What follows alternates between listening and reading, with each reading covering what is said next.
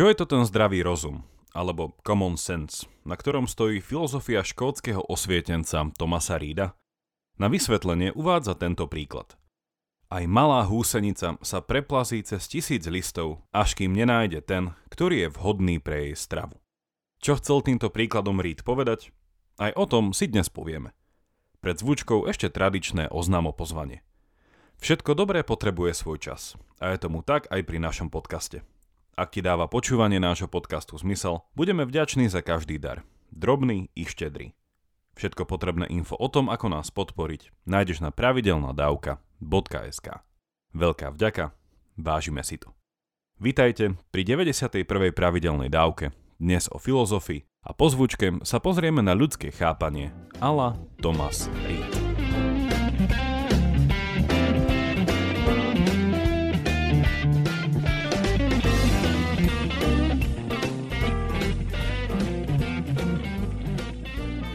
Thomas Reed žil v rokoch 1710 až 1796 a bol súčasníkom a tiež obdivovateľom a kritikom už spomínaného Davida Huma. Je to práve jeho kritika Huma, ktorá ho zapísala na čestné miesto do nielen dejín filozofie. A dnes si na túto kritiku posvietime viac. Predtým sa ale ešte pár slovami pristavme pri samotnom Reedovi, keďže na rozdiel od Huma nie je bohužiaľ až tak známou postavou škótskeho osvietenstva. Reed študoval na Aberdeenskej univerzite. Neskôr sa stáva pastorom v rámci škótskej cirkvi a túto kariéru zanecháva potom, ako začína vyučovať na svojej alma mater. Medzi jeho najznámejšie dielo patrí An Inquiry into the Human Mind on the Principles of Common Sense, teda skúmanie ľudskej mysle s podtitulom O princípoch zdravého rozumu. A ešte predtým, ako bolo toto dielo v roku 1764 vydané, sa Reed stáva profesorom morálnej filozofii na Glasgowskej univerzite. Je to práve jeho rodák Adam Smith, po ktorom Reed preberá toto profesorské kreslo. Áno, Smith nebol iba zakladateľom ekonómie a nie je len známy cez svoje dielo Bohatstvo národov, ale bol tiež významným morálnym filozofom.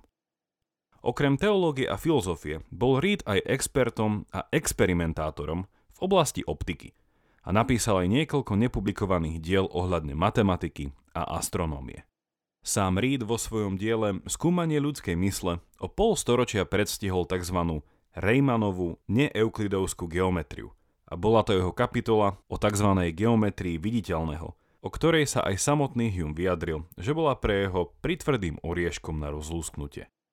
Na záver tohto krátkeho životopisného úvodu musím ešte dodať, že Reedové diela boli známe aj u otcov zakladateľov Spojených štátov amerických – na ktorých mali myšlienky škótskeho osvietenectva veľký vplyv. Koniec životopisu. Poďme sa teraz pozrieť na tú filozofiu zdravého rozumu a v čom bola kritikou filozofie Davida Huma. Začneme objasnením a vysvetlením toho, čo Reed myslí pod slovným spojením common sense, ktorý sa nepresne a kostrbatou prekladá do slovenčiny ako zdravý, či niekedy dokonca sedliacký rozum. V doslovnom preklade by sme mohli hovoriť o nejakom spoločnom zmysle. Niečo ako prídavok k našim piatim zmyslom, ktorý je akoby mentálnym inštinktom na chápanie istých pravd o svete. Iný preklad by nemusel hovoriť priamo o jednom zo zmyslov, ale o zmysle vo význame mať cit pre nejakú vec.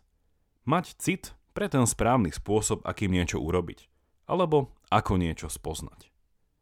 Ako príklad by sme mohli povedať, že niekto má cit pre krásu, alebo niekto iný má zase cit pre varenie, hlavne pri používaní soli. Zdá sa, že common sense sebe mieša ako etickú rovinu, teda cit pre správny spôsob konania, a na druhej strane je tu aj rovina epistemologická, teda vrodený zmysel pre isté poznanie. Tento krátky semantický exkurs chcel slúžiť hlavne na zmenu či prehlbenie perspektívy na už dnes celkom spolitizovanú frázu zdravý rozum. A poďme sa teraz pozrieť na jej presnejší význam a použitie u Rída. Ak Reed hovorí o zdravom rozume, alebo spoločnom zmysle či cite, hovorí o niečom, čo je v prírode alebo ľudskej prírodzenosti všeobecne alebo pragmaticky prítomné. Tým pádom, keď hovorí o princípoch zdravého rozumu, neodkazuje sa na nejakú múdrosť davu, nehovorí o mainstreamových názoroch danej doby, či dokonca ani o zvyklostiach a hodnotách, ktoré môžu nejaké miesto či komunitu definovať. Pripomeňme si úvodný príklad o húsenici, ktorá sa preplazí cez tisíc listov, až kým nenájde ten, ktorý je vhodný pre jej stravu. Aký princíp zdravého rozumu je tu aplikovaný? O aký úsudok, teda praktické rozhodnutie, zo strany húsenice ide? Podľa Rída je princípom zdravého rozumu to pravidlo, či presvedčenie, ktoré máme povinnosť prijať vo všetkých situáciách nášho bežného, každodenného života. Zopakujem túto definíciu ešte raz. Princípom zdravého rozumu je to pravidlo alebo presvedčenie, ktoré máme povinnosť prijať vo všetkých situáciách nášho bežného, každodenného života. Za počiarknutie tu stoja dve slova. Povinnosť a bežnosť. Princípy zdravého rozumu sú iba tie princípy, podľa ktorých sa nemôžeme neriadiť. Nejde teda o ich náhodné či prediskutované poslúchanie, ale sú pre náš život a rozhodovanie takou samozrejmosťou, že sú nespochybniteľné. Preto ide o povinnosť.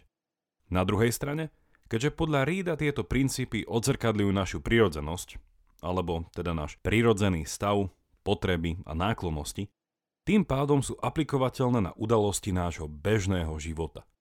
Bežného v zmysle toho, čo máme ako ľudia spoločné vzhľadom na to, že žijeme. A náš život je naplňaný mnohými rozhodnutiami, ktoré sú podobné už spomínanej húsenici. V čom je teda trik, či skryté zrnko pravdy tohto príkladu s húsenicou? Húsenica jednoducho vie, ktorý list je pre ňu dobrý vzhľadom na to, čím ona sama je, na jej prírodzenosť. Ak je to iba jeden konkrétny druh listu, ktorým sa môže stravovať, ak by mala skúšať list po liste, až kým nenájde ten správny, tak potom by asi dlho nežila. Poznanie jej správneho výberu listu tak nie je naučené, ale ide skôr o inštinkt či intuíciu, ktorá vychádza z jej prírodzenosti. Inými slovami, analogicky by sme mohli povedať, že húsenica vie, aký list je pre ňu vhodný zo zdravého rozumu. A toto poznanie je spoločné všetkým húseniciam jej druhu. Alebo ešte raz inými slovami, húsenica má cit preto, ktorý list si vybrať. A tento cit si nevypestovala priebežným ochutnávaním rôznych listov, ale jednoducho sa s ním narodila. Teda nemohla sa s ním nenarodiť. Reed podobne rozmýšľa aj o inom zvierati ako je húsenica, a to o nás, ľuďoch. Ako už tušíte, jeho teória zdravého rozumu je tak naturalistická, a intuitivistická.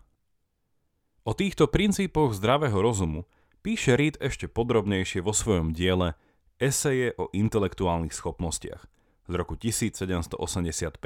A na ukážku spomeniem aspoň 4 princípy, ktorými sa zdravý rozum riadi. Posledný z týchto štyroch princípov nás následne premostí k druhej časti tejto dávky, ktorou je Reedová kritika Humeovej epistemológie. Tak poďme na to. Prvý princíp znie takto. To, čo človek nevykonal dobrovoľne, a to ani len náznakom, za to nemôže byť morálne karhaný alebo chválený. Druhý princíp. I keď môže byť vzdialenejšie, mali by sme uprednostniť väčšie dobro pred menším a taktiež menšie zlo pred zlom väčším. Tretí princíp. Žiadny človek sa nenarodil iba sám pre seba. A posledný z tejto ochutnávky rídových princípov znie takto. Skutočne existujú tie veci, ktoré vnímame priamo našimi zmyslami a sú takými, akými ich vnímame byť. Inými slovami, naše zmysly nám vedia spolahlivo komunikovať externý svet. A len spolahlivo, ale ako sme počuli, externý svet nimi vnímame priamo, a nie nepriamo cez nejaké vnemové obrazy. Podľa zdravého rozumu tak nevyhnutne nielen veríme v existenciu externého sveta, ale aj v to, že ho poznávame taký, aký je. To dá predsa rozum, či nie? A to nás posúva k Humeovi. Ako tomu bolo nielen u neho, ale aj napríklad u Loka, Barkleyho či Kanta, o ktorých sme si už hovorili, všetko poznanie je podľa nich nevyhnutne nepriame a sprostredkované cez naše zmysly. Svet sa otlačí do našich zmyslov a obraz či kópia o tom, aký svet je, sa cez naše vnemy dostáva do našej mysle, ktorá takto sprostredkovaný svet nepriamo spoznáva. Ako si možno pamätáte z predchádzajúcich dávok, Takáto epistemologická teória nevyhnutne vedie ku skepticizmu ohľadne toho, do akej miery a či vôbec vieme svet skutočne spoznať, keďže každá, nakoľko dobrá kópia, je stále len kópiou. Reed s touto tzv. sprostredkovanou teóriou poznania nesúhlasí. Čo je na jeho nesúhlase obzvlášť zaujímavé, je to, že ide o nesúhlas ako filozofický, tak aj vedecký. A ako hovorí Reed, Humeova teória poznania neobstojí experimentálne testovanie v štýle Bacona a Newtona. A sú to práve takéto experimenty, ktoré sú podľa Reeda dôkazom v prospech prijatia jeho vlastnej teórie. Poďme si teraz trochu zaexperimentovať. Reed tvrdí, že neexistuje žiadny demonstrovateľný dôkaz, ktorý by overil pravdivosť teórie, podľa ktorej je všetko poznanie sprostredkované cez zmyslové kópie – a uvádza tento experimentálny protiargument. Predstavte si, že máte pred sebou na papieri nakreslený pravouhlý trojuholník. Pozeráte sa naň a podľa Huma je táto externá vec vtlačená do vášho zmyslového orgánu. Hovoríme tu samozrejme o oku. A váš zrak následne komunikuje túto kópiu trojuholníka vašej mysli. Veľmi zjednodušene, ale takto by to malo v princípe podľa Huma fungovať. Reed tvrdí, že ak je táto teória pravdivá, malo by sa stať ešte niečo iné. A to toto. Obraz pravouhlého trojuholníka je premietnutý na zrenicu nášho oka. A tá je kruhového tvaru. Z čoho vyplýva, že samotný obraz trojuholníka by mal byť zakrivený. Ale to, čo v skutočnosti vidíme, nie je zakrivený trojuholník. Teda ten, ktorý by bol takýmto spôsobom otlačený do našich zmyslov. To, čo vidíme, je pravouhlý trojuholník, akým v skutočnosti je. S rovnými a nie zakrivenými stranami. Záverom, pre Rida je tu teda fakt, že zrakom spoznávame to, čo v skutočnosti pred nami je. A naša mysel pracuje priamo s poznaním externého sveta a nie s jeho nepresnými kópiami. Reed ide vo svojej teórii ešte hlbšie a hovorí, že fyziologická činnosť, ktorá sa deje pri kontakte našich zmyslov s vonkajším svetom, tak táto činnosť nekomunikuje našim zmyslom obrazy reality, ale našej mysli odovzdáva istý systém prirodzených znakov. O čom tu Reed hovorí? Pod týmito prirodzenými znakmi rozumie niečo, čo vie naša mysel dekodovať a následne sa posunie od poznania znaku k poznaniu veci, ktorú tento znak znamená, či signalizuje. Ako to naša mysel robí? Reed priznáva, že to nevieme, ale dodáva, že medzi našou prirodzenosťou, teda aj jej biologickou stránkou, a vonkajším svetom existuje isté pasovanie. Inými slovami, ako ľudia pasujeme do sveta, v ktorom žijeme.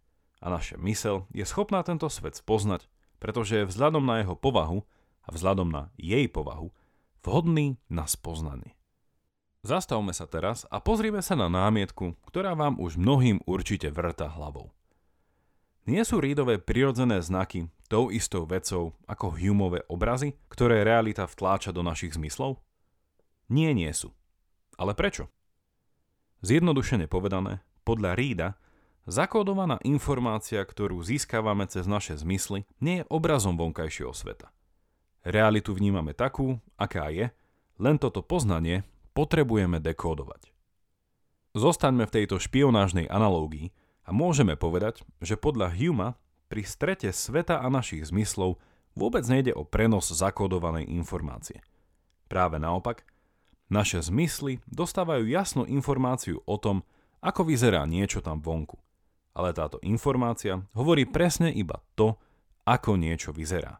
Teda obraz niečoho. A nie o tom, čo daná externá vec v skutočnosti je. Skúsim tento rozdiel vysvetliť ešte inak. Podľa Huma naše zmysly odovzdávajú našej mysli akoby fotografie. A to fotografie toho, čo je niekde inde. Čo je tam vonku v externom svete. Na druhej strane, podľa Rída naše zmysly odovzdávajú našej mysli mapu, ktorú vie prečítať iba ona a je to mapa k poznaniu toho, čo zmysly tam vonku skutočne stretli. Hovorím na schvál trochu odľahčene, ale verím, že sa tento zásadný rozdiel začína jasnejšie rysovať. Ako som už povedal, samotný Reed uznáva, že skutočnosť, ako mysel robí to, že dokáže dekódovať systém prirodzených signálov či znakov, ktoré má so zmyslom, tak táto skutočnosť je pre ňo nepoznaným tajomstvom. Na druhej strane je tu Hume a ten zase uznáva, že je tajomstvom, aký svet v skutočnosti vlastne je. A či nie je náhodou úplne iný od jeho obrazu, ktorý nám sprostredkujú naše zmysly. Na záver sumarizujme. V prvej časti tejto dávky som hovoril viac o tom, ako Reed chápe tzv. zdravý rozum, aká je povaha princípov, ktoré ho tvoria a dali sme si niekoľko príkladov. Videli sme, že ide o isté akoby inštinktívne poznanie, ktoré vychádza z našej prirodzenosti a tým je nám všetkým spoločné v rámci nášho bežného života a nemôžeme sa ním neriadiť. Jedným z týchto princípov je aj praktické presvedčenie, podľa ktorého poznávame povahu externého sveta našimi zmyslami, a to priamo. A to nás viedlo k druhej časti, kde som hovoril o Reedovej kritike Humeovej epistemológie. Ako je tomu vo filozofii zvykom, neexistuje myšlienka, s ktorou by nejaký iný filozof nesúhlasil. A linky na kritiku Reedovej kritiky nájdete v popise. Dokonca sa nimi nachádza aj jedna z pera slovenskej autorky. Samozrejme, aj Rídova filozofia zdravého rozumu stojí na predpokladoch, ktoré nie sú imúnne voči kritike. Ale pravdou zostáva, že jeho vlastná kritika Huma patrí medzi tie najpodnetnejšie. Dokonca Reed na viacerých miestach predznačuje myšlienky, ktoré s ešte väčšou ráznosťou formuloval samotný Immanuel Kant.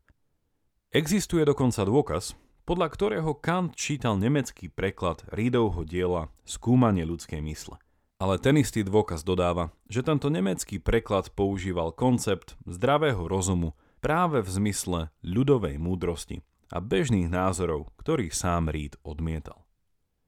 Samozrejme, Reed a Kant by si určite v mnohom nesadli. Je ale zaujímavé rozmýšľať nad silnými paralelami, ktoré sa nachádzajú v ich chápaní istých nevyhnutných epistemických a morálnych princípov. Toľko na dnes – a tvoju otázku alebo postreh mi môžeš napísať na jakub zavinač pravidelnadavka.sk Pravidelnú dávku môžete odoberať v podcastových aplikáciách ako napríklad Apple a Google Podcast alebo Spotify. Ak neviete ako na to, choďte na pravidelnadavka.sk, kde nájdete jednoduchý videonávod. Teším sa na vás pri ďalšej dávke, buďte zvedovtiví a nech vám to myslí.